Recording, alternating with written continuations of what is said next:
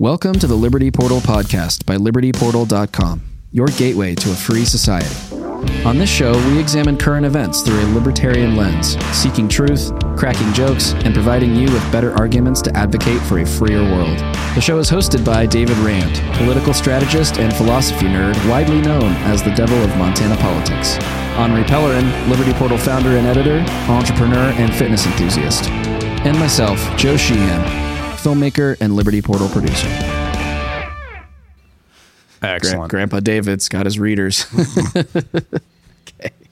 I like my title. well, you, that's your title. You called yourself that. By the way, you called yourself the devil of Montana politics. I know I did. I, I, I That's I said- great. but you That's guys don't get it.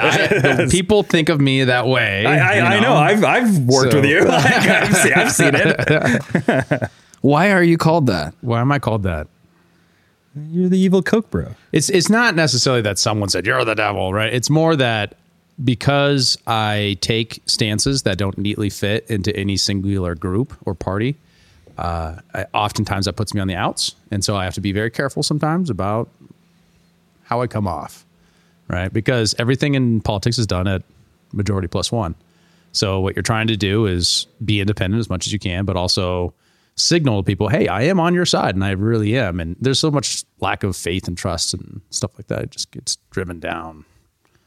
You know, I don't know. That's Yeah. probably not a good explain, explanation. No, that's just- fair. Why did I call myself that? I- I'm often treated that way, and that's that's part of it. I'm just treated like the bad guy, even no matter how much I'm like, no, guys, I'm motivated by trying to help us. You know, everybody. Yeah.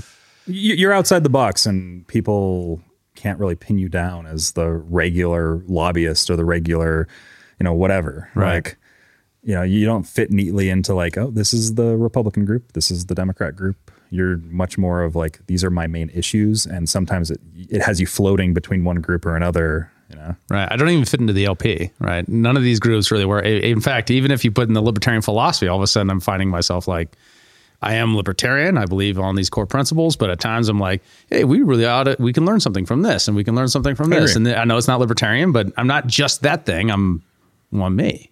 Well, Right. These, So that- these that- ideological boxes, they they're very confining. They don't paint the entire picture of how nuanced people can be.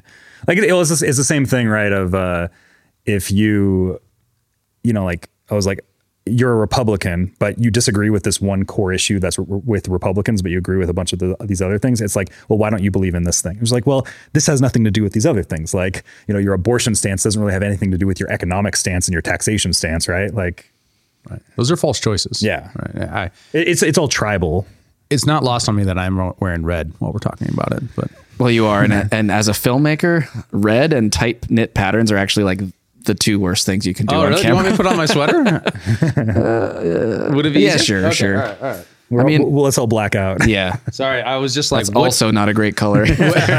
what shirt do I have is clean? That's the only thing. That's, the only question I asked. well, we need a an apparel sponsor, obviously. So if you're watching this, Ooh, uh, State and Liberty. If you want uh, to give us some. Have you ever had that brand? I have Oh, not. it's so good. It's like the best dress shirts. Man, I love their shirts. They're so great for my body type, especially because they're like stretchy four ways, and they're but they're still like a nice. Actually, I think this is State and Liberty. is it really? Yeah. Well, um, I'm gonna make that into a little clip. and We're gonna send it to him. and be like, "Would you guys like some publicity?" We've got 39 downloads. 39. We have an audience of 39. the audience is much larger than that. I, I think. You know, generally, like like 50 at least. It's a, it's a starting podcast. should we- you got to start somewhere. That's true. Should we start the show? Yeah. Yeah. I, f- I figured we were, we're starting. I did too, but I don't know. Maybe we'll probably just do something proper. All right, everybody, welcome back to Liberty Portal podcast. I'm joined by David Rand, political strategist and philosophy nerd, and Kyle Mack, self-titled DGen crypto bro and pudgy penguin collector. Thanks That's a for having- mouthful. thanks for having me back. Thanks for coming back. Wait, what does degen mean? Degenerate. Oh man, It's I like am, everyone in the crypto space just calls ourselves degenerates. How 'cause old are you? I'm not a zoomer. That's what I am. At the end of the day, we're just all gamblers. Like that's what it is. At least you know it. It is what it is. Yeah. You- I, yeah. We know exactly what we're doing. Fair enough. Nothing on this show is Most ever intended to be financial advice, especially not from him. True. True. although, although I do like the pudgy penguins. That's fair. Um, before we get started, if you are watching this on YouTube, please do like and subscribe. Wherever you are listening to this on your podcast platform of choice, we do appreciate it if you follow us. So let's go ahead and jump into it. Uh, David, So you brought this to us. The Israeli prime minister coming out and saying that the U.S. blocked his attempts at a Russia-Ukraine peace deal. Uh, what's going on here? So, at the early point of the initiation of aggression by Russia on Ukraine, there was an attempt by the Israelis to bring everybody to the table and stop what was going to happen. Uh, the interesting part of there that most folks won't know is that in Syria, Israel and Russia are working together. Right. So they, they have a collaboration that's very important to the interests of Syria or to Israel and Russia. What are they doing there? Uh, well, it's complicated. Uh, it's like a seven-sided war down there, so it's it, we can do a whole thing just about that uh, particular engagement. But uh, it is on behalf of Assad against rebels that Israel claims are backed by Iran. Gotcha. Uh, but so like it's it's a strange situation because Iran and Russia also have an agreement, uh, kind of an understanding. And then additionally, that when we were in Syria, in fact, we probably still are, we're probably on the side of some of the factions of the rebels in that case. Interesting. So Israel and Russia are working together in Syria. The U.S., if we're still involved, which we may be, are maybe operating on the side of the rebels. Well, at least at one point we were. Okay. M- maybe not anymore. One of the things about this is this is all very Sounds super black hat, convoluted. way behind the scenes. Like you can't really find good information about this stuff. Um, that that said, there is there's not there's a lack of clarity because we've been at several different you know junctures in the Syrian conflict on different sides. We keep flipping back and forth. There was actually a point where Also depends on the agency. Like at the time, even our own agencies have been on different sides of each other in the conflict in Syria. There was a point where we were actually on the side of Al Qaeda in the area against the regime, uh, against Assad. Right. We were giving weapons to Al Qaeda, Mm-hmm. the guys who attacked us on 9 11. Seems like a just a really logical thing. exactly. Why not? Well, and it was it was like like there was even a point in time where it was like um, the CIA and the Pentagon just at large was like one was Al Nusra front, one was uh, one was ISIS, and yeah, they're they're just they just were ending up fighting each other in there. That's right. So the the uh, so that that Israel has a very important role to play in the relationship between the R- Russia and uh, the U.S. when it comes to Middle Eastern politics. So he gets together. He tries to make this whole thing happen. He claims on this YouTube uh, that America blocked his attempt at uh, Russian Ukraine peace. Now, now, after that, he got a bunch of pressure from the outside. Uh, he since there was another article that says he walked back uh, his statements, but then when you look at the article, he doesn't actually say that it didn't happen. Like the U.S. didn't do something. It was just that he wasn't able to agree to get all the people to the table in the first place, and he believes that part of that was the U.S. putting pressure to keep it from happening, which is which is which is a big which is a signaling point, right? It isn't one piece of data that's going to help persuade the world that America hasn't exactly taken the position that everyone would like. Like everyone would like every every American would like it if our State Department was taking the position of maximizing peace and cooperation in the world. Uh, unfortunately, that does not appear to be what's happening in Ukraine. It isn't just a story that tick picks up when, like I said in the very first podcast, that Ukraine invaded, or sorry, Russia invaded Ukraine. It's actually a more complicated story of America having lots of different interests uh, in Ukraine that does not was not focused on peace in the area. And uh, we really ought to do a singular video at some point to really lay out the history here, so that folks can easily get kind of updated on the background of this conflict. a few months ago too, wasn't there? Uh, wasn't it Boris Johnson that was that got involved in saying that there can't be a peace talks with Ukraine and Russia, right? I was actually going to ask that because I do recall there being some piece of news where Boris Johnson was had gone to Ukraine and sort of disrupted the early potential for peace talks between Russia and Ukraine. We'll have to make sure we pull up some source Yeah. to This was like a couple months or even just like a month after the initial invasion, right at the time. early, early. Right. Yeah. There's a whole bunch of stories like that that keep on trickling in. And once again, there's always a pushback from, you know, a certain segment of the of the intelligentsia to say, well, there's reasons why that didn't happen. Uh, and there's always a reason why Russia might not be a good faith actor or other sorts of um, considerations at play. But when you look at the totality of all the evidence as it comes in, at least it's reasonable, I think, to say something to the effect of that the U.S. State Department is more interested in using Ukraine as a platform to weaken Russia than they are to actually ensure the the security of Russia or Ukraine as a people and in ongoing peace and prosperity. This episode is brought to you by our friends at Zesty Beverages. They're on a mission to unfuck the standard American diet by crafting drinks with fewer calories and more nutrients from real food. Their lineup of delicious offerings now includes Electric Peak Yerba Mate, postbiotic sodas, keto friendly, ready to drink margaritas, and hard teas. Wondering what a postbiotic soda is? Well, head on over to zestybev.com to learn more and find a retailer near you. Once again, check them out online at zestybev.com. That's Z E S T Y B E V.com. Right, and that brings us into this next component here, which is you know U.S. Senator Joe Manchin of West Virginia um, at the World Economic Forum talking about how he opposes any kind of peace agreement between Ukraine and Russia. Um, I mean, he's he's very powerful elected official, you know, especially according to uh, I mean, we're citing here this uh, Substack from um, Caitlin Johnstone. You know, why why is it that someone like Joe Manchin would come out and, and say he opposes this? I mean, it's obvious because he wants to weaken Russia. That is the priority. You, the Ukrainian people, the security of that state, the sovereignty of that state is obviously not their priority, according to someone like Joe Manchin. Is well, that right? And that's because they're embracing this paradigm that it's either Russia or Russia is no longer led by Putin, right? Which he very specifically says, getting rid of Putin. Uh, and he says things like until total victory. Those sorts of problems, uh, those sorts of that that the problem with that point of view is it's one it's very unrealistic right it's how do you get rid of a leader of a country that has nuclear weapons that could destroy the world uh, two uh, how do you how do you approach peace when you say that when the starting point of negotiation is you have to do, you have to end your country right now that's actually criticism you can also apply to Russia one of the things that Putin has said is hey we need to you know the only the only agreement that I'd settle for is one where the Russia, Ukraine gets a new government right? Meaning not Zelensky anymore.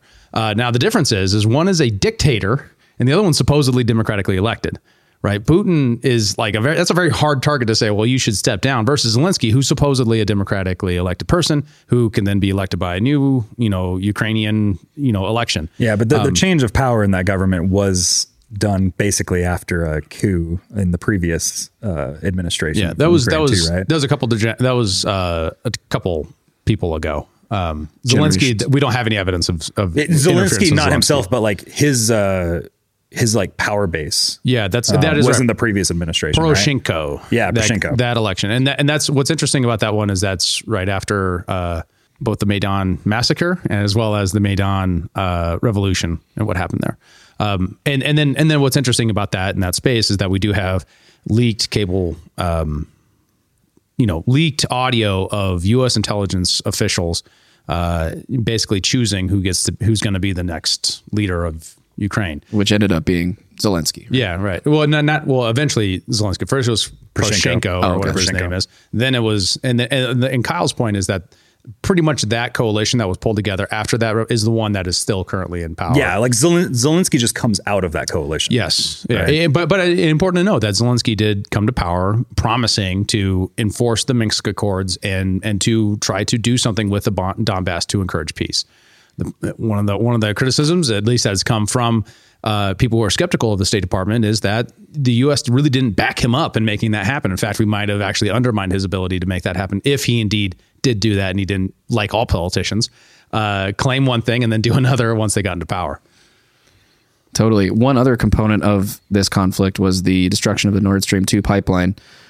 And in a recent piece by Seymour Hersh, so he's come out in a in a recent uh, Substack article and said that it was in fact the United States that blew up the Nord Stream 2 pipeline, which I think a lot of us who were perhaps dissecting this or thinking about the incentives and what might have gone on and who might have perpetrated this act seem to conclude, although not you know officially, that it was probably the United States. He's now asserting that that is a fact. What's so, what's what's really interesting with this when you combine this, what we were just talking about, is that the charges that he says were placed, like these were charges that were that that divers went into the water, placed on the pipeline, were placed months and months before the initial aggression by Russia. That's a really important component of that because because once you think of that, then you ask yourself, just putting it all putting pieces together here, did the U.S. discourage, you know, treat peace talks with the Israeli Prime Minister as examples, or discourage the non-enforcement of the Minsk Accords because they wanted this result with the Nord Stream 2 pipeline in a way that would cover it? right? And he, what he says is that there were military operations in the area, like a uh, NATO was running a uh, exercise, and that's when they placed these charges. Uh, this was in 2002 or uh, 2022. Uh, with that, then they had to wait until Russia went to war to then blow up the pipeline. Are, are, you, are you suggesting, because there's like an interesting logic thread that might exist here, are you suggesting that um, there's kind of like a high level geopolitical chess game going here that maybe ushers Europe towards American independent, like independent or dependence on American energy and things like that? Like, is there maybe like a higher level game that exists there? Uh, so, so that's often been accused of yeah. American foreign policy that it's in the interest mm. of uh, powerful international oil cartels. Because not only has it cut off Germany away from Russia, but now there's a you know there's there's kind of the meme of. Uh, Europeans, Germans in particular, starving throughout the winter, but this is just going to put even more dependence on the United States. Right. Uh, right. That that's true, but I don't think it's that clear cut. Uh, it, it, might be slightly more international than that, and yeah. not just the United States at play for. So, for example, another thing I was accused after the the Hersh story broke was that there's been an announced a a new a pipeline uh, going in from Denmark uh, to Germany to provide natural gas.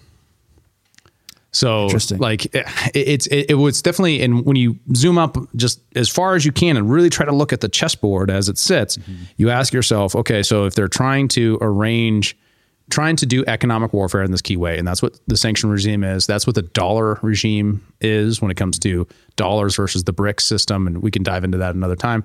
But there's really two big financial systems that clash across the globe uh, those two, and I'm not being a conspiracy theorist here. I'm really just engaging with the facts as I see them. I promise. Uh, with those things, what I see is if this is true, and we and we're going to get into why Hersh should be carefully, carefully considered for this and and weighed heavily.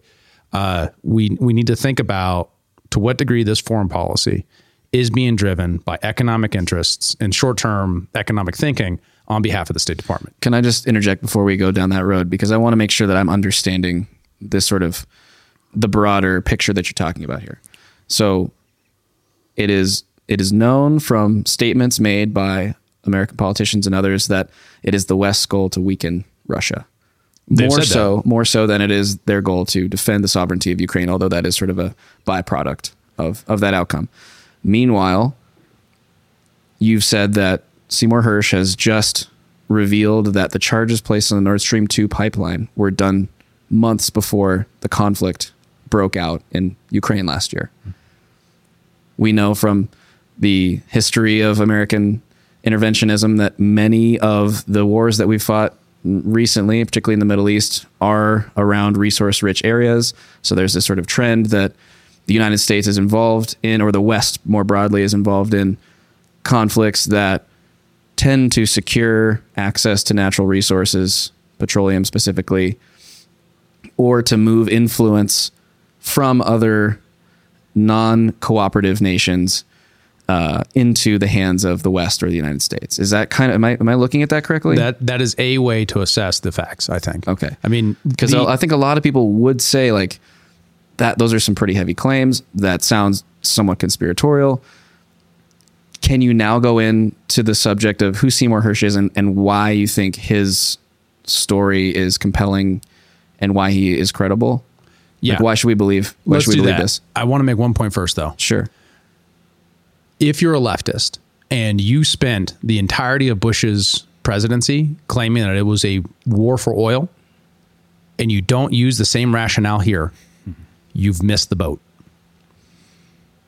You've missed the whole thread because if if it if it's true when it comes to Bush and uh, Dick Cheney's outfit, I forget what it's called. Halliburton. Right Halliburton. Why isn't it true here?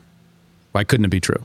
Well, it's also remember a lot of the stuff that was going on with Ukraine prior to all this. Like you had the Burisma stuff that was going on, the Trump investigating into the Biden connections there, which is what he ended up getting impeached for. Which you see the system kind of turn on him for investigating these things, right? Um, like there there are a lot of data points that exist here with all the everything that's on the lead up to Ukraine. Mm-hmm. So. But there's no, I mean, the, one of the things here is because we're dealing with the CIA, the FBI, the uh, the intelligence apparatus of the state. We don't, and we- we're not a republic, right? They're not accountable to us. They don't No. get. They don't tell the public what they're doing. Uh, it's designed not to allow that to happen. So therefore, we have to speculate. We have to. We have to be engaged in this because they don't. They're not open and transparent. In fact, they've given us nothing but reasons to not believe them. Right? If you're paying attention over a long enough t- period of time, why would you? Because otherwise, you are being a tool of their manipulation. Now, if if if a lefty uh, can say the media exists as a manufacturing of consent factory, why would we believe that that's not exactly what the intelligence apparatus is doing, especially when you see what they're doing at Twitter, what they've done with Project Mockingbird, and what they're doing across all these different domains of American institutions in order to influence the way we think and what we talk about.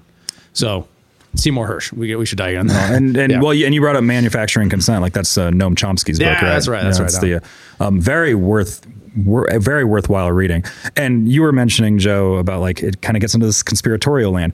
That's what the CIA exists to do. They exist to to conspire and to uh, and to enact their will on the world, right?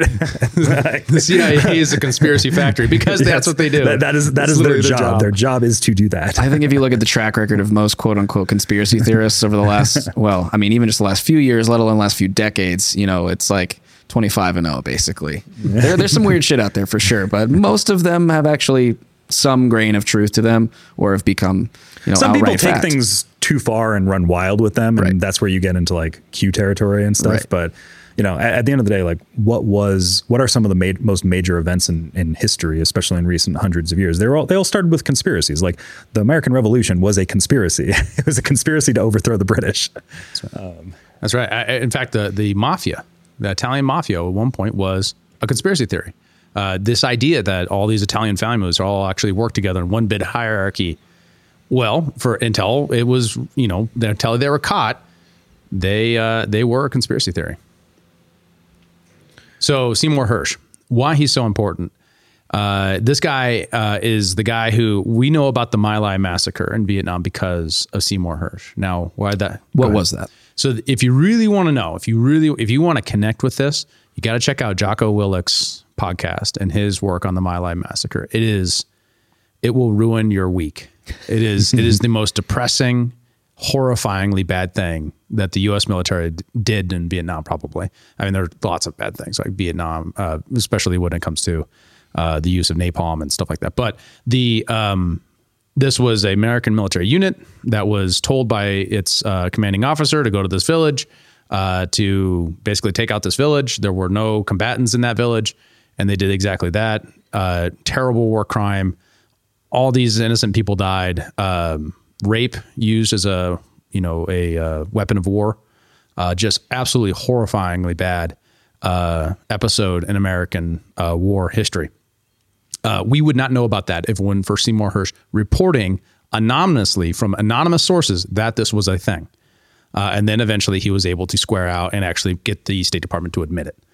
Um, I, I think the do, do you want to watch the video on on on Hersh? And it probably does a good job about it. Let's do that. Yeah, I haven't seen this yet. This is a man who authorized the first use of napalm in Vietnam, the first use of defoliants. American investigative journalist Seymour Hersh has made a career of speaking truth to power. It was his reporting that famously revealed the U.S. government's cover up of the My Lai massacre during the Vietnam War. It earned him the 1970 Pulitzer Prize for international reporting. Americans did this to an Iraqi prisoner. According to the U.S. Army, the man was told to stand on a box with his head covered. And it was in 2004 Hersh reported on the abuse of detainees by U.S. military police at Abu Ghraib prison. The report was a public relations disaster for the U.S. government, which was still mired in fighting against an Iraqi insurgency. To, to know how much explosive you needed to blow the door without killing yourself or doing too much damage to the structure or killing him means that you had an awful lot of information about how strong that door was. And then in 2015, Hersh published the article The Killing of Osama bin Laden, which outlined how the Pakistani government was aware of the raid that killed bin Laden. The only requirement was uh, the Pakistani government had not told its people that they had him. Now, the award winning journalist is releasing a memoir titled Reporter. Seymour Hersh joins us from our Let me stop Washington bureau. It's funny. Uh, go online and just Google Seymour Hersh, and watch all of these reporters just treat this guy like an absolute celebrity.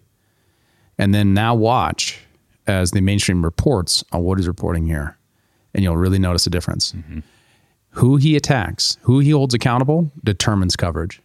So when he was, when he, uh, you know, way after the fact, way after uh, the Lai massacre, uh, he was, he's of course praised. But during the times, he was attacked as a sympathetic, a sympathetic of, of being a sympathetic of communists, of spreading discontent, right? Of saying dangerous things that we shouldn't say. Hmm. The State Department will always say that to somebody who holds them accountable. That's their job. Speaking of people that hold power accountable, do we want to talk about what's going on with Project Veritas and James O'Keefe, or is there more to let's, unpack? Let's stay here? here actually, just for a little bit longer. Um, I want to I want to make a point too. This this this very much uh, you know both of what it means about our relationship with Ukraine and and that whole story. But uh, note the parallels with the WikiLeaks founder Julian Assange, mm. who is currently being held extrajudicially. I don't even know how to describe his actual uh, legal status at the moment, but effectively he's been in isolation and or house arrest for four years now. Um, Beyond, pretty much because yeah, he it's longer than that now. Yeah, he told on the Democrat Party, and you know, and, and if people don't know what WikiLeaks is, um, WikiLeaks is a very important website uh, during the Bush administration. Released what was called uh, Operation Kill. No, what was it called?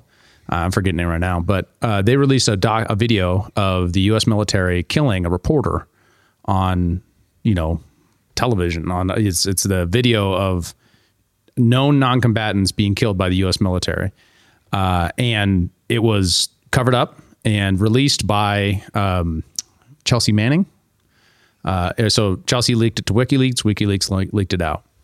Julian Assange was holding the government accountable to what its claims were about its actual use of operations in Iraq, and obviously this was a case in which they were not, you know, doing what they said they were doing. Um, since then, that's what made the right wing hate him, right? Because he was embarrassing the Bush administration. Later on, he released the the the uh, the Hillary Clinton mm-hmm. emails, which exposed that Hillary Clinton was getting favorable treatment by the media.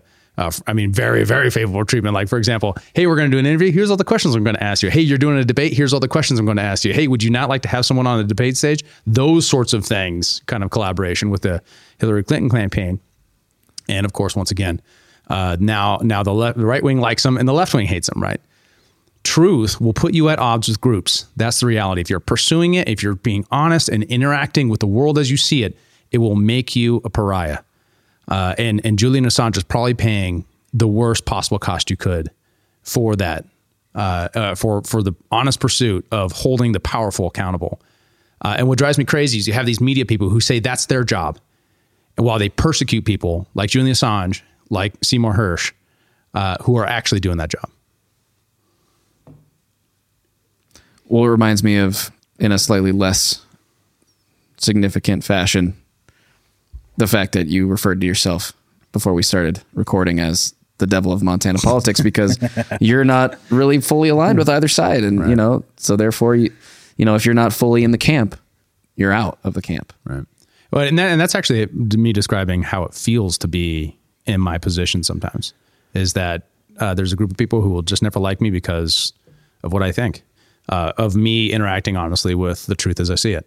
Uh, and and sometimes honestly, I, I, can get over my skis and say something I shouldn't say, or or, or I, I got my facts wrong, or whatever. But um, the the the careful articulation of truth is the most important thing you can do.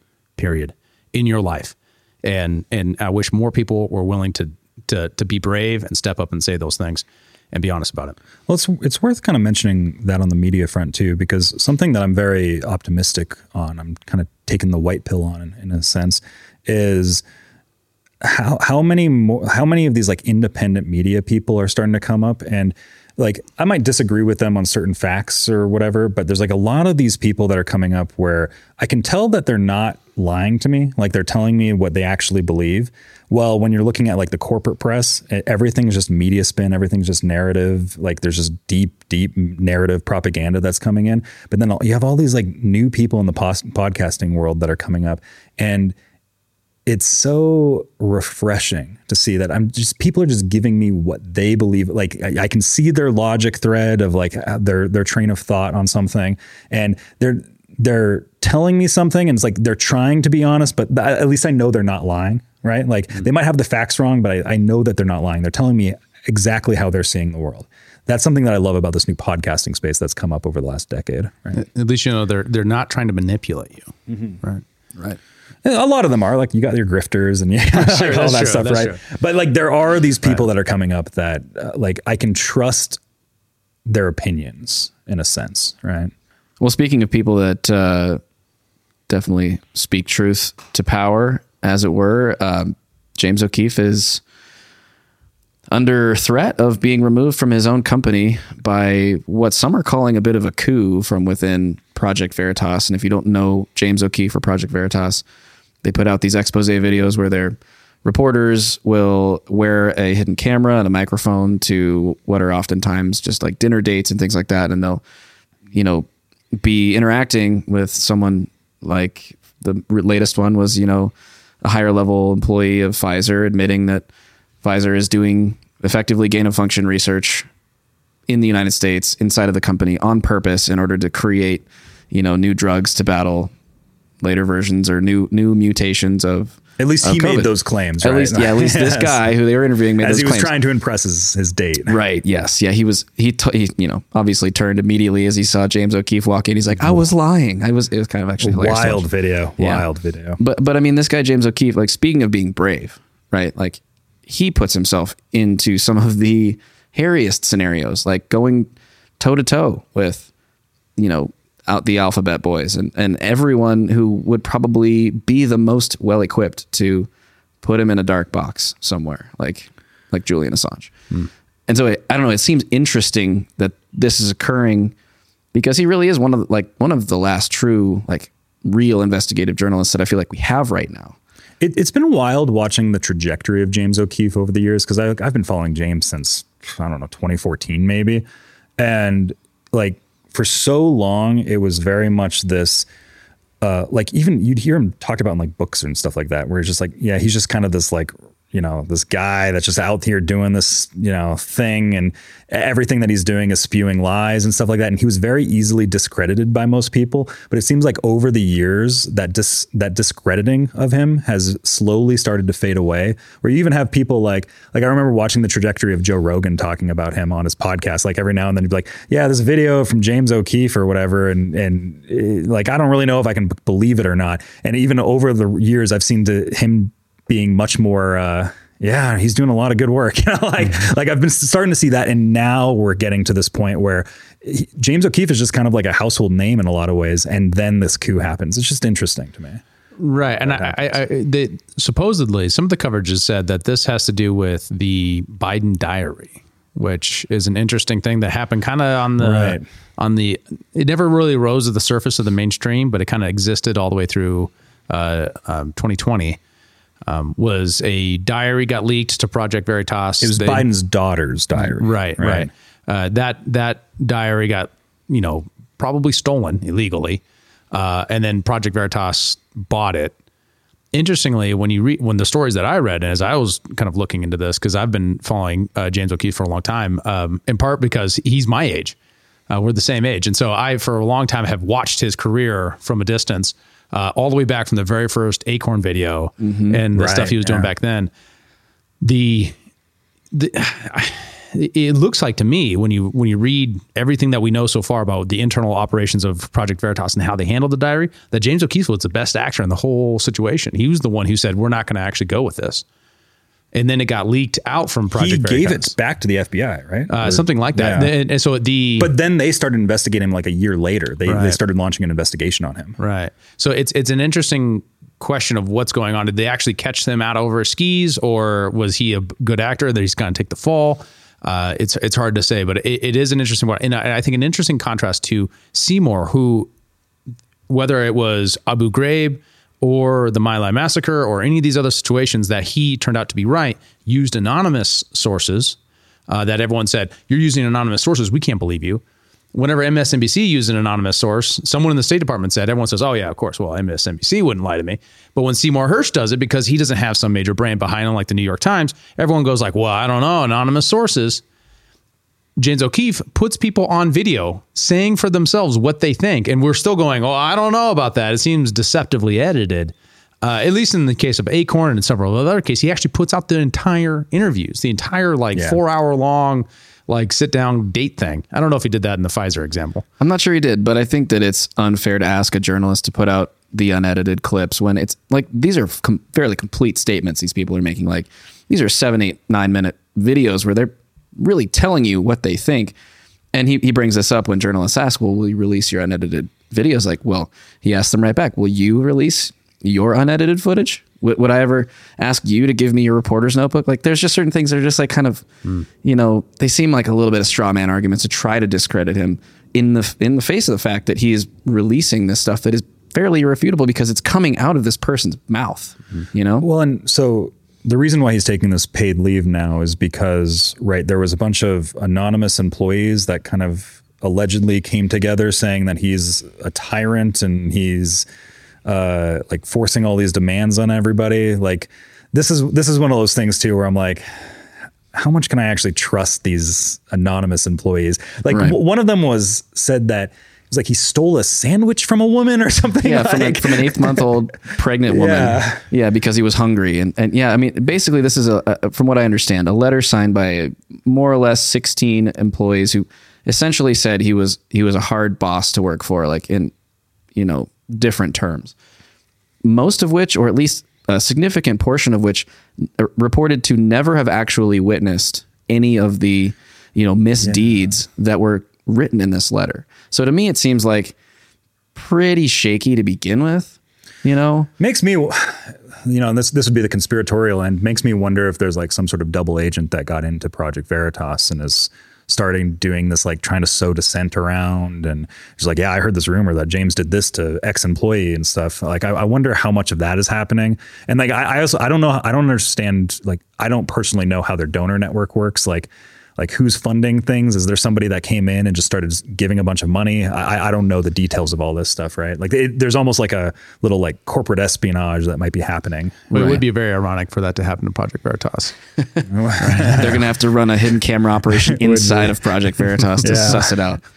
Uh, I mean, this this article here um, from Zero Hedge says that uh, furious Project Veritas donors threatened the board of directors over reported O'Keefe ouster. So it sounds like there is even within the company some pushback against this, and maybe they're seeing it for what it is. In any case, James O'Keefe is Project Veritas. He is the brand. Like if they kick him out, I think it seems safe to say that at least some, if not the majority of the donors will go with him.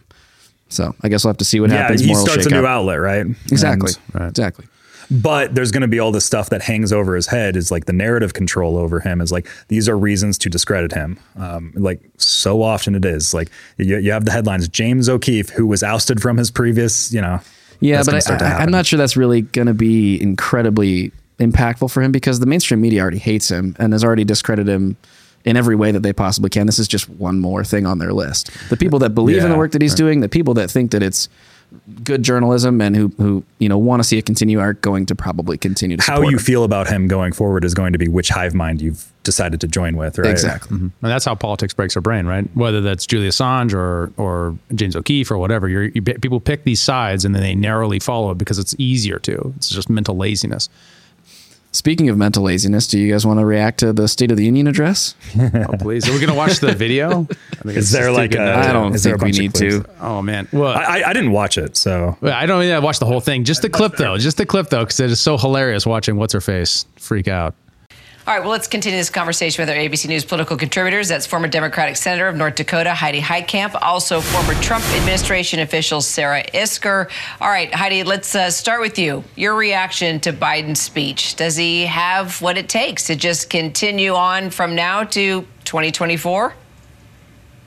Boy, he sure showed that he has what it takes yesterday. I mean, for him to stand and just give a speech, everybody's listening. Is he slipping? Is he saying the right words? When he could have that dialogue back and forth with the opposition party and they were angry and he was smiling and having fun. I think it was bad optics for them, uh, good optics for him, and I think he's uh, riding a high today. I want to mention this about Mitt Romney, though. He is an elder statesman of the Republican Party, and he sees a lack of leadership right now within the House Republicans in dealing with the George Santos thing. He saw George Santos, he probably reacted emotionally, but that was stru- structured so that a senior member of the Republican Party was saying, You don't get to claim any allegiance to our party and to us. You are not somebody who should be here actually, I totally agree with Senator Heitkamp that uh, the the fascinating thing that Joe Biden was able to accomplish is to establish that he could give as good as he got, uh, and did it with humor and quickness that I think he really needed to show last night, and he did. But also, it really highlighted this debate in the Republican Party over Social Security as just sort of this example, this metaphor almost. Obviously, Senator Rick Scott of Florida, who was running the Senate campaigns for the Republicans, is the one who floated the idea of sunsetting pieces of legislation, which obviously would have to include Social Security and Medicare. He was shut down by Mitch McConnell and a lot of other people in the party. And that's what Joe Biden used. So it was kind of a vindication of the Mitch McConnell wing. And when you saw Kevin McCarthy and all those Republicans stand, uh, you know, it A, takes cutting Social Security off the table, but B, there's not a lot of ways to balance the budget without talking about Social Security and Medicare, which are the two biggest ticket items in our spending. And that, that is going to be a tough problem for both parties, and they're going to have to work together at, at some point on getting the debt under control. But uh, points scored for Joe Biden, I think, last night. That was a neat little bit of of uh, oratory there, getting everybody in the in the in the Congress to stand up and agree with him. Uh, Sarah, Heidi, thanks very much. My God. So so my my takeaway of that is like the the, the, narr- the no, narrative no, no. control. I told you we should watch it, right? The, the the narrative control is so fascinating because basically what they said before they got into like the social security conversation there but the first like two minutes of that video was is uh, them basically saying the the incredibly impressive thing is that he got up there, stood up, and gave a speech. I know, right? like how low is this bar right now? That is so great. Oh, I love it. And he I also said, it. It's so incredible. He also named a new fish uh, of Hawaii. Oh, did he? Yeah, no, yeah. He said, uh, "Yeah, we're really worried about." oh man, that's the the the level of narrative control and the running cover from the media right here is oh it's so juicy. It's so beautiful to watch. I love watching seeing what the normies are doing you know like the normal people like the people who watch cable news might be getting an impression that that's uh, that was what happened. Because what happened was the president accused republicans of wanting to reform social security and the republicans all booed a bunch of them booed and then in the meantime everyone was like but don't you want to? And then like, and then the president's like, well, I'm glad to have you on my side. And then, and then it was like more booing and jeering and all this other stuff. And it, it it's, it's doubling down on the problem in DC. All of this is right, which is nobody wants to deal with the fact that our, our entitlement programs are broken. Nobody wants to deal with the national debt. Everyone wants to play a pretend game where Democrats are good guys because they want to keep it going. Republicans are bad guys because they want to reform it while Republicans deny that they want to reform it while actually trying to reform it simultaneously a broken system. And, and, to, and to call Mitt Romney a statesman uh, is just is so crazy in this circumstance, just because he's the one who's who's been in office for all this time, encouraging this dynamic, uh, and not necessarily encouraging the divisiveness. I don't know. He seems like a he doesn't seem like that divisive a character, but definitely encouraging a situation where we cannot reform our programs because of politicians like him who refuse to say the truth to the American people, which is we are bankrupt in that for if you're a, if you're a Gen X or younger, for every dollar you put into Social Security, you will probably get about 80 cents back. That's the reality for us. Beautiful, not a dollar back. Beautiful retirement program. Not a dollar 10, 80 cents. So if and it, will it might be worse. I mean, especially as you get younger. I mean, Zoomers. I don't even know the figures. When I uh, the work, numbers I'm working on are probably eight years old. So who knows where they're at?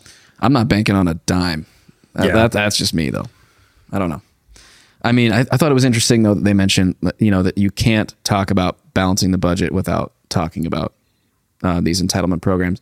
What about foreign policy? What about all the money we're sending to Ukraine? What about, you know, this imperialist foreign policy that's that's just gobbling up untold hundreds of billions, if not trillions of dollars, right? Like, can we talk about that part?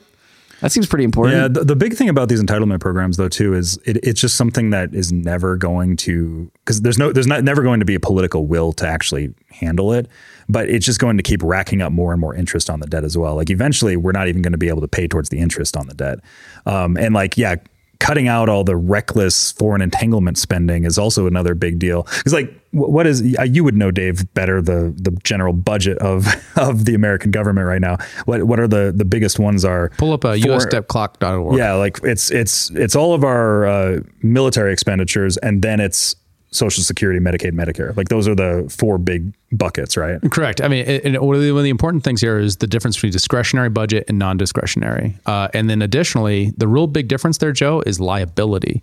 It's liability that makes the entitlement program such a huge problem because mm. it's future promises. Now, with the military, as soon as you cut the military, you cut the military. You're if, if you if you say we're going to go from 700 bases all over the world to 300 bases all over the world, you've cut something, right?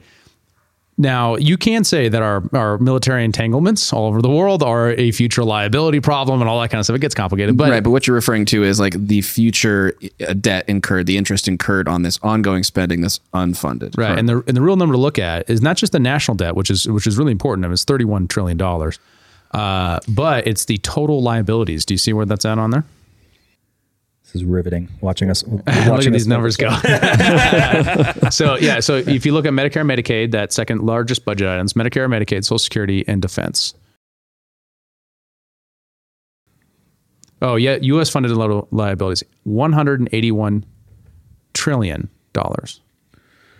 Liability per, per citizen: five hundred and forty-two thousand. I got that. we can cover it. I got do you, that. Do you want to? Yeah. So the uh, what you, so what what you said, Kyle. Defense at 700 billion. Social Security, uh, you know, largest budget items 1.2 trillion. Medicare, Medicaid 1.5 trillion. It's staggering. Right. So the uh, unfunded, of course, the unfunded liability is what we're saying there. What that means is the promises that the, what unfunded liability means is the promises that the U.S. government has made to pay people back for the money that they're giving them. This is in bonds and this is in Social Security uh, obligations.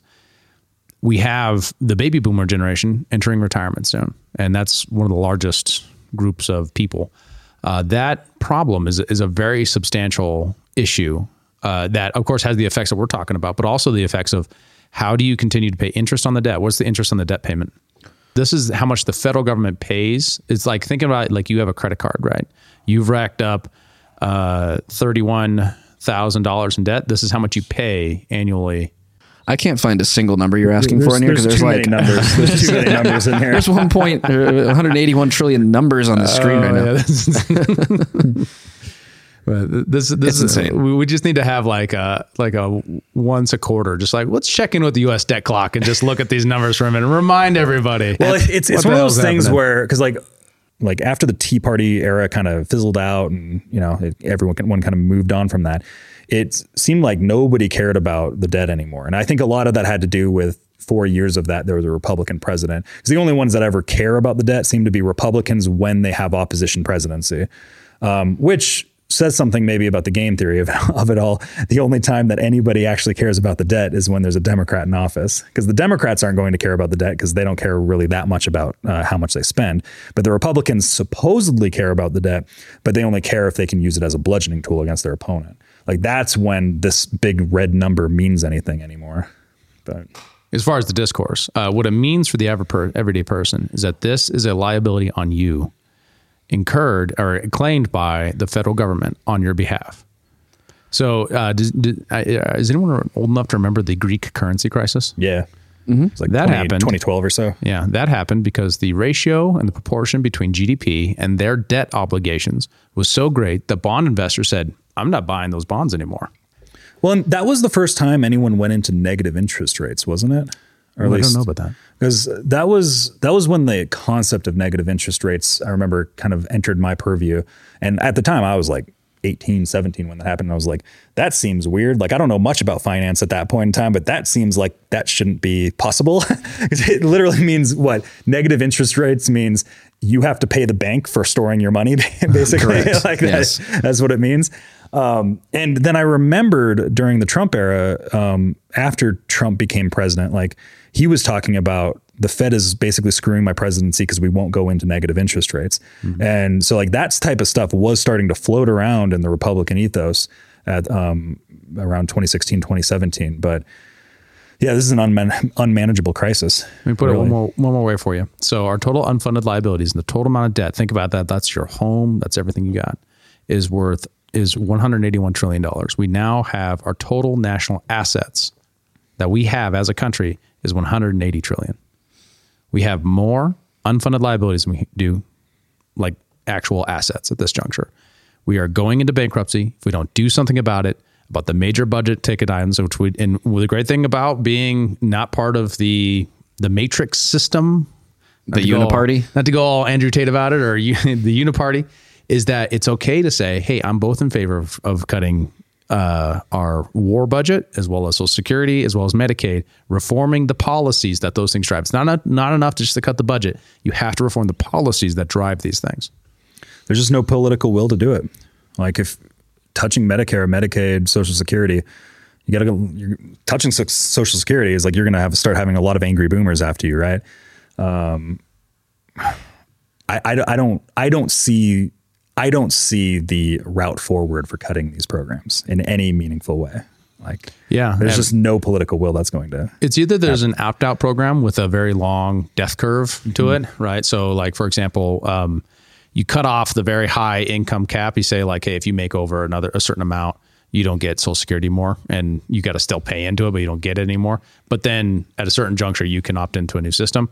And then two, uh, the more moral one, uh, even than that, maybe is just saying we're going to take the hit on everybody above a certain age. So yeah. if you're under 30, you now you now can opt out of the system and you can go put your money into a 401k and you don't have to. You can opt in if you want to, but you can opt out. something that actually brings you a return on your dollar. yeah, right. Uh, that would be more moral, and that wouldn't even apply to me. I'm actually advocating when I say under 30, someone wouldn't be me, but I I, I think it is completely immoral uh, when I look at my son to say you're going to put tens of thousands of dollars onto debt on him from the moment he's entering the workforce. It's absolutely ridiculous. Well, it's, it's also unfortunate is most people don't realize what's being taken out of their paycheck. Like most people are just saying like, "Oh, I got this money every 2 weeks from my paycheck from my boss." And and they're not understanding that like, okay, yeah, here's your FICA tax that gets taken out. Like the the the level of taxation literacy that is absent from the average American is unfortunate because then then you end up having these people voting for these policies that are actually just screwing them over in the long run yeah, speaking of taxation illiteracy, I mean, the fact that people think that getting a tax return is like yeah. a savings account with the government is completely backwards. You're actually giving the government a tax-free loan, you know, or an interest interest-free loan rather yeah. on your money. You're letting them use it for whatever the hell they want, obviously, and then give you most of it back or some of it back, right? It's like yeah, they're like, Come on. We're, we're, sorry, we took a little a little extra from you. You can have it back. Exactly. like, so, so really, like you want to not have any withholding. Like it'd be better for you to pay a little bit of tax at the end of the year than get money back. Hmm. And we're not giving financial advice, but definitely do not det- do not depend on Social Security for your retirement. Yes, buy something else. Well, so, probably buy some golden crypto. Yeah, but we're not giving financial advice. Pudgy penguins are looking juicy, guys. um, yeah, well, and that's the thing is like most people don't really understand what Social Security is. Social Security all it is is a government mandated retirement fund. Like that's that per, that performs poorly. like, like, that's that's all it is. Like you could you could have another retirement fund, uh, you know, to to help satiate you, something that actually performs well, but you know, it is what it is. Well, it's an important way to think about the structure of it is a pyramid scheme functionally. It is. Right. It, it functions as it, it, it anticipates that everyone's going to die at 65 and life expectancy has gone up. Right. that continues to go like, up. Right? We, we, don't want to well, change. Life expectancy just went down, I think, this oh, year, right? Yeah, a yeah. little for, for certain demographics. Yeah. I, I think, think just general American really? went down wow. like one year or something. Wow. I can't remember. Fact check me. Jamie, where are you but I, I do think like that, that problem of we've had, we haven't, we can't change the program because it takes an act of Congress to change a program. But if you have a 401k, what changes the program are market conditions where people say, oh, wait, I'm losing money. I need to go change this thing.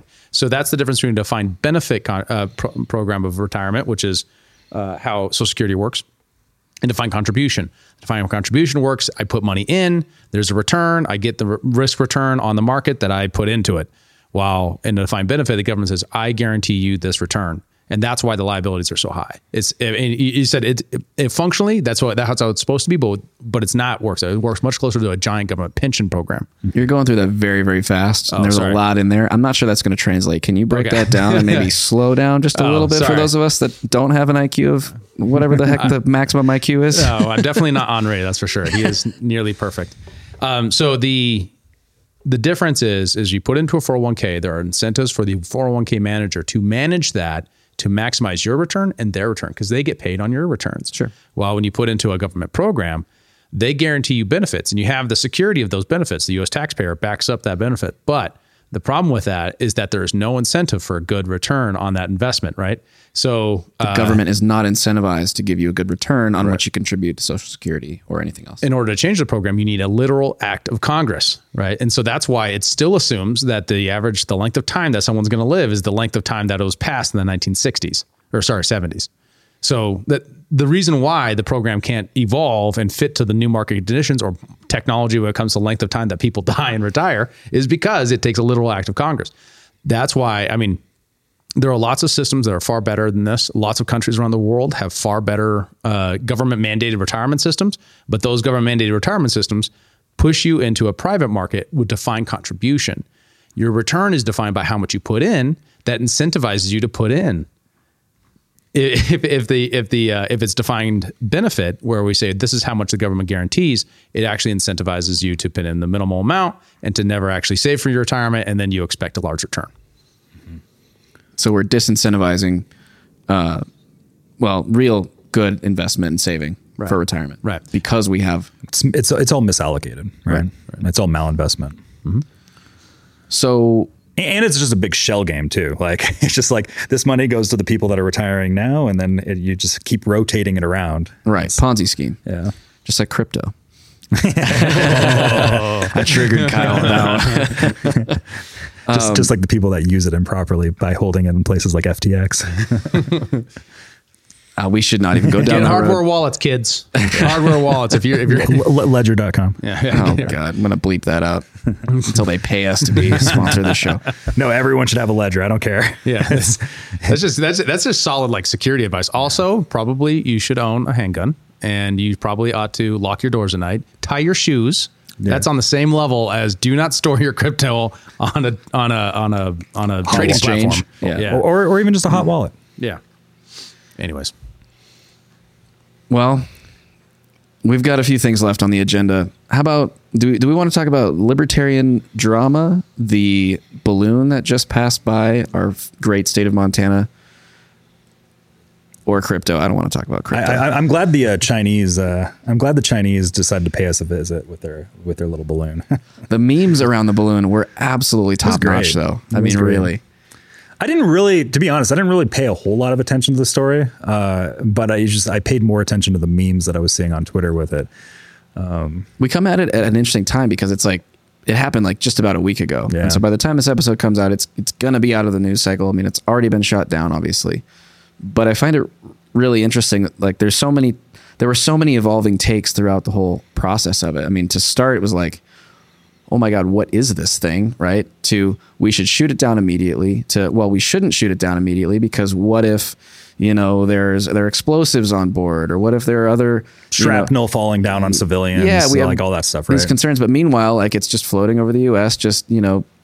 They say it's a weather balloon, right? China says it's a weather balloon. Then it comes out there's antennas on it. So like it seems logical that if if you were to put a balloon in the air and fly it over a geopolitical adversary, you'd probably be streaming data back from that balloon, right? So, but you do the just, same thing if it was a science balloon too. Well, yeah, but so what's the difference between a science balloon and a surveillance balloon? Uh, Americans freak out about both of them. That's that's the, there is no difference.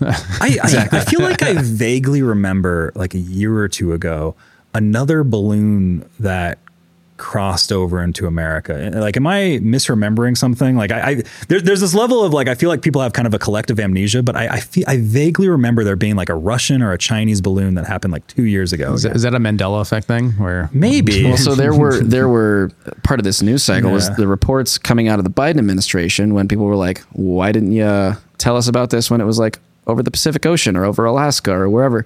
Um, they they said, oh well, you know, uh, this happened under Trump three times, right? No, that, that might be one of the things I'm remembering. An anonymous right. source from within, you know, the D- Defense Department or wherever, you know, said this happened during the Trump administration three times. But don't ask us how we found that out because that part's secret. Well, and it was it was a right? commercial airline that found this one, right? And then meanwhile, no, this was just a guy in Billings. Oh, he looked out his window and he's like, "How the heck's that?" Started taking a cell phone video and then it blew up. Uh, I mean, not to say the government didn't know about it before this guy in. Billings did, but that's how I think most of us found out about it. But meanwhile, you know, these like Trump administration officials being confronted with this this news that three Chinese balloons had flown over U.S. airspace under their administration were like, uh, "We didn't know about any of this." Like, no, no, they didn't, right?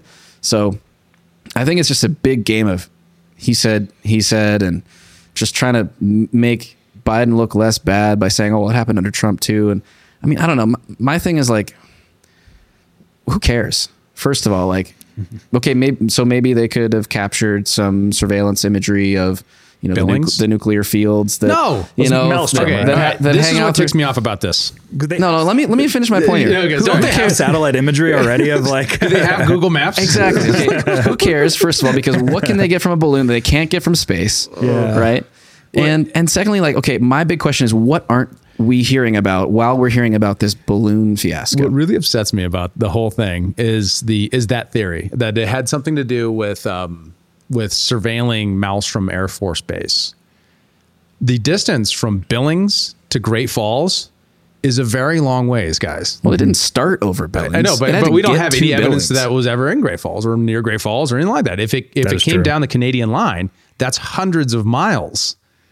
You know, so like the distance straight up above Great Falls down to Great Falls is far closer, and you're you're you know still in orbit. Maybe the Chinese miscalculated from Billings to Great Falls. It doesn't make. It, I'm just saying, on its face, that that story when it came out, oh, you know, they got nukes in Montana, like was obviously said by a bunch of people who know nothing about the geography of Montana. I have no idea how the size of our state, much less like you know where in Montana they are. They don't know that Malmstrom is. It's not even at Malmstrom Air Force Base. The, the actual silos are. They watched Yellowstone. So, yeah, exactly. They know exactly. everything about Montana. The commentariat completely, just completely went. And then on top of that, suspected spy balloon very quickly became spy balloon.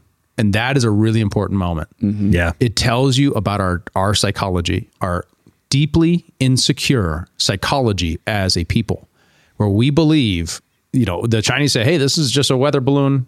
Went over and and we all go like, "No, it wasn't. It has to be a spy balloon because you want you want the nukes. You don't want to know." And I'm just. And well, I'm just like, well, it's China. It's the boogeyman too, right? right? And, I'm just like, well, maybe it was a science. Well, isn't anyone willing to consider that? I mean, I mean, I don't know. I, I am as skeptical. Of, I'm skeptical of all governments by by the nature of them. They are all aggressors necessarily. They're all by their very nature immoral. Now, there might be good things you can do with it, but they are immoral just to start out. How they get their money is not right. So, therefore, I'm just as skeptical. I'm skeptical of China. I'm skeptical of the U.S. State Department. When the U.S. State Department says it's a suspected air balloon, while NORAD says it's completely harmless, while the everyone else says we got to shoot it down, while everyone else says it might be carrying nukes and all this other stuff, I'm like, I don't trust y'all. And then when China says it's a it's a it's a science experiment, I'm like, well, maybe it is.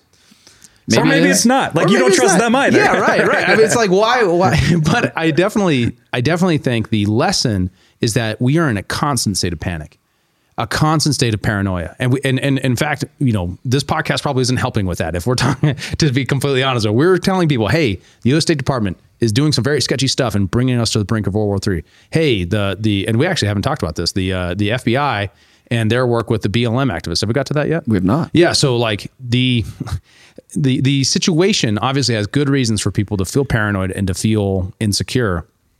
The government could do a lot for that by not freaking out.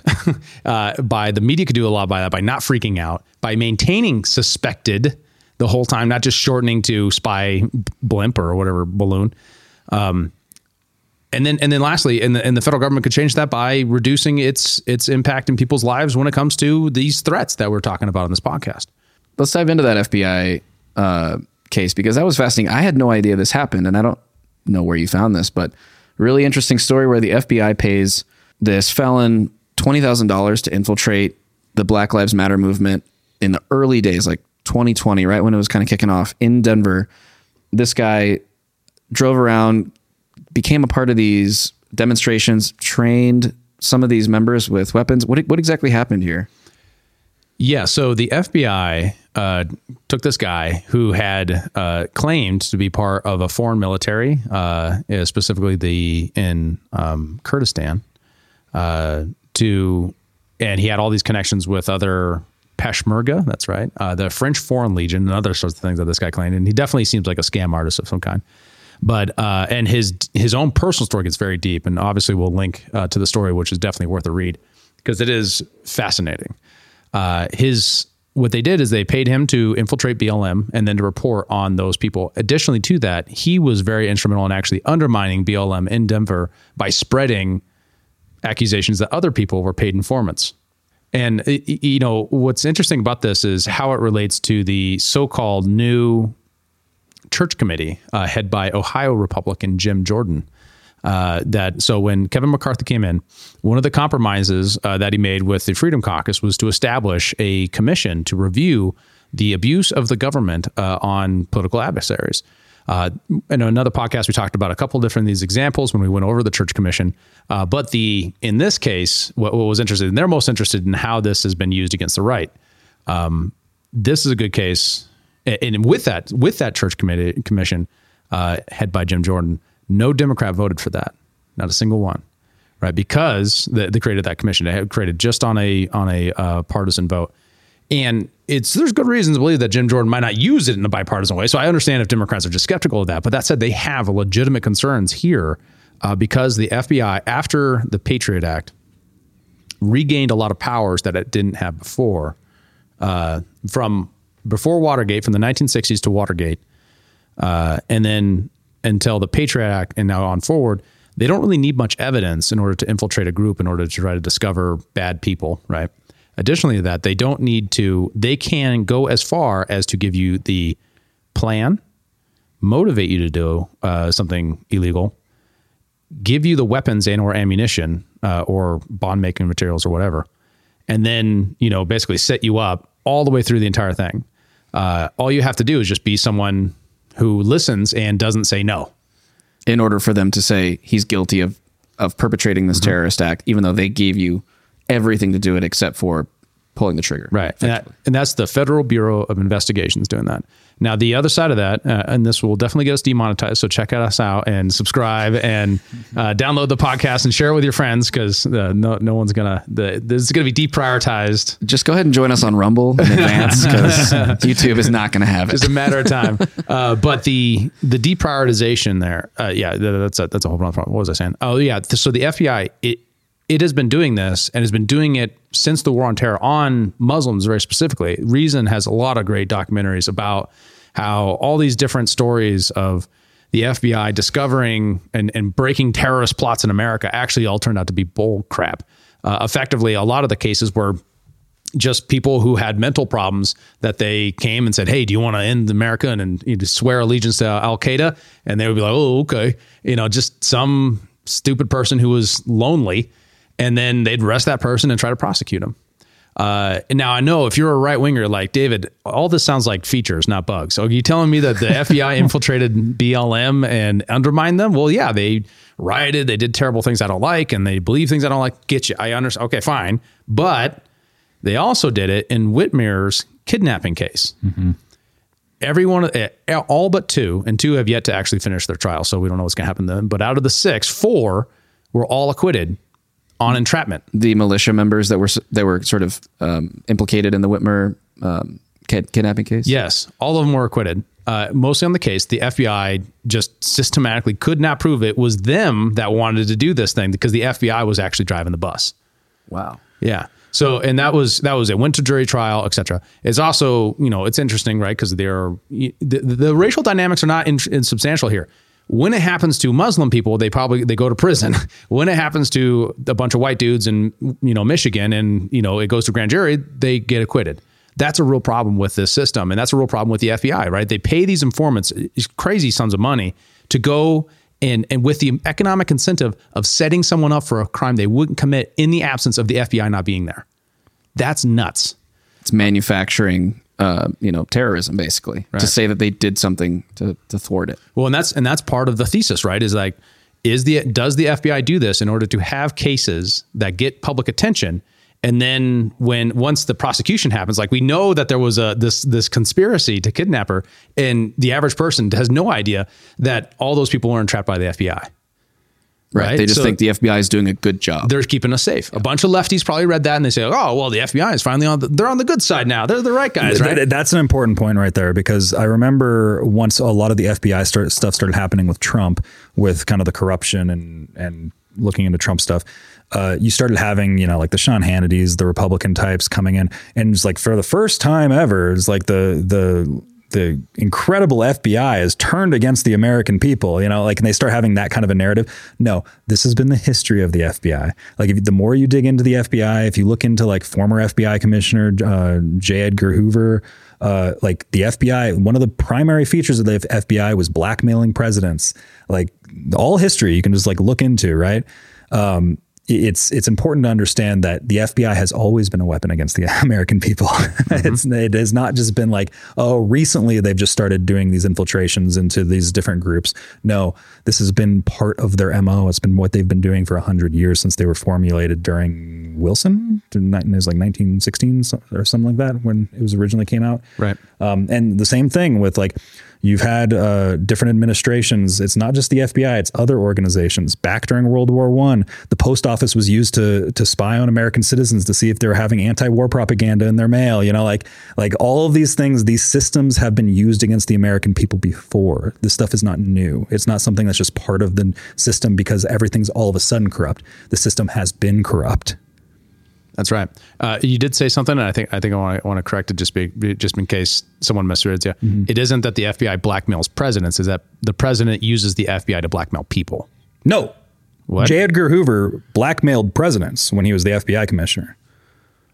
We're gonna have to have you bring receipts for yeah, that one. Well, I'm not aware of this. Just look it up right yeah. there. Just Google it. um, it was uh, JFK was blackmailed by him. Uh, prior to that, J. Edgar Hoover was like through was the FBI commissioner through like four different presidents. Some of the history is foggy on me, but this is the, the secret life of J. Edgar Hoover, who's also a, a notorious crossdresser. Um, that's a feature, not a bug. That's a feature. I, I, just like the idea of him being we, have a total Uber spy, but also yeah. just loving to get weird.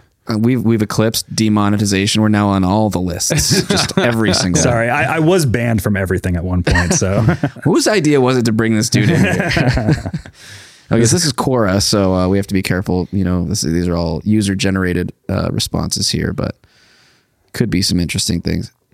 W- w- can you dig into this for us and then just sure. send me like a link to something that's sure? Li- I mean, I mean, there, there's books written about it. Like this is not controversial history about J. Edgar Hoover. He no, for very, sure. He was a very corrupt man. I, I believe you. Yeah. Uh, but you know, people listening well, to this, if if we're going to be providing them with you know arguments and things that they can actually bring to people and and make some of these arguments themselves, we need to be able to provide receipts here. Well, whoever grunge.com is, they might be saying that there's a lot of false claims here about yeah. J. Edgar Hoover. Who knows? Seems legit. Yeah, I, I do think the trick with intelligence organizations that run secret operations is that they can use those secret operations against other actors of the government. That could be very possible. Here's National Enquirer how J. Edgar Hoover blackmailed the Kennedys. Now there's a reliable source. a bunch of, yeah, because all of these people are always reliable sources. Who yeah. knows, really? Right, right. right. Well, and it's not. Uh, and, and, and, once again, I'm not on its face saying that's not possible, uh, but we do know, especially um, that the especially Hoover as FBI director did do a lot of things that were revealed by the Church Commission that is very public information that was spying. Right. One of the interesting things was it, the the spying and blackmail were were quite bad between the Church Commission and uh, with the Watergate scandal and reforms after the Watergate scandal, there were substantial controls placed that were then removed after the passage of the Patriot Act. The Patriot Act was passed in response to 9 11. uh, by the Bush administration in order to supposedly fix our defense holes that we had that allowed 9 11 to happen. And what's happened is that combined with some features of the drug war have become, have focused these powers that are supposedly keep us safe from outside adversaries inwardly to focus on the American people and specifically American people who have edgy ideas, uh, uh, who who are outside the norm, who maybe maybe you agree or disagree with, but that's on an ideological basis. And once it's on an ideological basis, it is the control of thought. It is the control of people's speech and what they think and how they express themselves in peaceful ways to then use those those intelligence apparatuses to push them into violent ways that then they can arrest them and then prosecute and then own it in the media and then justify their budgets. That is profoundly terrible. That is a very bad thing for our free society and we should absolutely be concerned about it. And i hope that this church commission uh, or special select committee or whatever it is by Jim Jordan will will take this on a neutral stance and actually look at systems reform, not just trying to own the libs, not just trying to reform in ways that just help the Republicans, but reform this fundamentally broken intelligence system uh, when it comes to the FBI. To wrap this up here and end on a, a white pill kind of note, mm. what can people listening do to maybe try to correct some of these systems? Should we be writing to our members of Congress who are a part of this select committee or what can we do? Yeah, that's part of it. I mean, there is, there's, you, I mean, first off, education most people don't know what's going on. They don't see that this is a bipartisan issue. This is not a story of left versus right. This is a story of the federal government versus us. Engaging in education with everyday people to say, hey, you, you agree? There's a simple gap here of just saying, these are the facts. Check it out. Really do some research. Uh, look at these things and, and encouraging people to engage in this space. Second, uh, you know, there are there are lots of actions you can take when it comes to putting pressure on Congress. Of course, writing them, I know it's very discouraging when you get that form letter back, but it does count. I've been in those offices. I've seen how those things are tallied and how people do have to. You've got to use someone's staff's time to write that thing back. And if you're writing about how you want systematic reform to intelligence agencies like the FBI in their use of surveillance and other uh, things like this to American citizens, that will make a difference. Uh, and, and and it's not a perfect system, but it's a system we got right now. So please get involved, do something about it. And and and this is another area of entrepreneurship too we talk about on this podcast because it's not talked about. Uh, we focus on it because it's the most important thing happening in America today. If you're talking about free speech, but you're not talking about the FBI, you failed.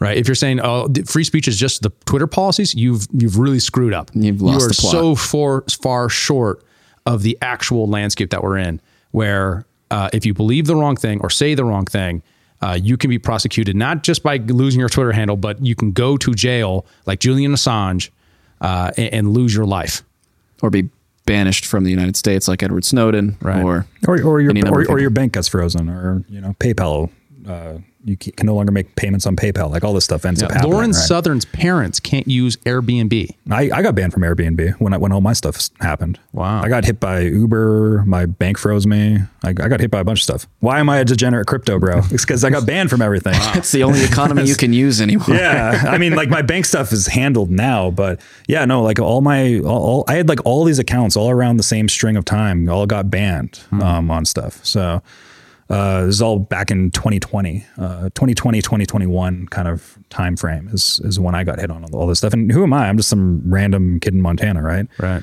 But it ended up happening. Like I was on, I was probably on some list. All these algorithms are speaking to each other or something. I don't know. But mm. it's just one thing after another. It's kind of like when, um, you know, let's not make this an Andrew Tate podcast. you mentioned it before, but it's it's like when he was talking about how he got banned from everything. Uh, it was just like you just got oh email from this place, email from this place. Everything just kind of started happening over. That's same thing happened to me like two years ago. Wow. Um, well, before we let that happen to this podcast, ask for your help to keep us somehow relevant, you know, beyond the YouTube algorithm that probably wants to cancel us to Kingdom Come. So follow, subscribe, find these guys, or don't find him, but find him on Twitter. and uh, yeah, we thank you for sharing this podcast with anybody that you think is going to benefit from it. And, uh, you know, we want to leave you with these positive notes of like what we can do because I don't think any of us really believe that this battle is lost. I think a lot of people have a bit of a nihilist view. You know, it's the end of the empire. You know, we're in decline, et cetera. But like, it's not over till it's over, right? That's right. I'm increasingly optimistic about the level of skepticism of these agencies that we're talking about. That just the mass public in general is starting to. It's kind of like part of the collective hive mind of these like liberty ideas that people subscribe to. There's an increasing level of skepticism across the populace at large, which I think is positive. Sometimes they might get duped again into the next thing, you know, but I, I'm happy with where the hive mind is moving towards. Join a group, organize with people that you know there are lots of things you can do. Every every good thing that has ever been done in, to advance a free society was done by someone being entrepreneurial, being brave, articulating what is true carefully, and not giving up. Everything that has everything that good that's ever happened, civil rights, the end of slavery, um, the abolishment of English corn laws. Like there's petty things and there's real things and there's the deepest things. Each one of these things happened because people cared and they didn't shut off that voice and said, I'm, it's just me, some kid in Manitouk or Yaak or Belgrade, right? It's, it's people taking ownership of themselves and then saying, if no one else is going to say anything, I'm going to say it and I'm going to pursue it until they stop me. And, and taking up that, that cause, that's the great adventure of your life, potentially. And why not pursue that? If you do that, I believe that we can change this system. The world can change. We can inculcate new values, rearticulate a narrative that says America can be a good place where people can prosper, that isn't defined by war and greed, that's defined by people working together to make it a better place uh, and, and, solving each other's problems from the bottom up. And I, I just, I, I, I refuse to believe that all the people, all the good people I know that don't talk about this stuff couldn't just say what they think at the right time and make that little change. Everyone's afraid of the risks inherent with that, but what about the risks inherent with saying nothing and doing nothing? And if if not us, who? And if not now, when? Thanks. Thanks, guys. Thank you for watching. We'll see you in the next episode. Peace. Thanks for tuning in to the Liberty Portal podcast. For more episodes, news, and liberty focused content, visit libertyportal.com and be sure to follow us on Twitter and Instagram. If you like what you heard on the show, we appreciate you sharing it with your friends and giving us a review on your podcast platform of choice.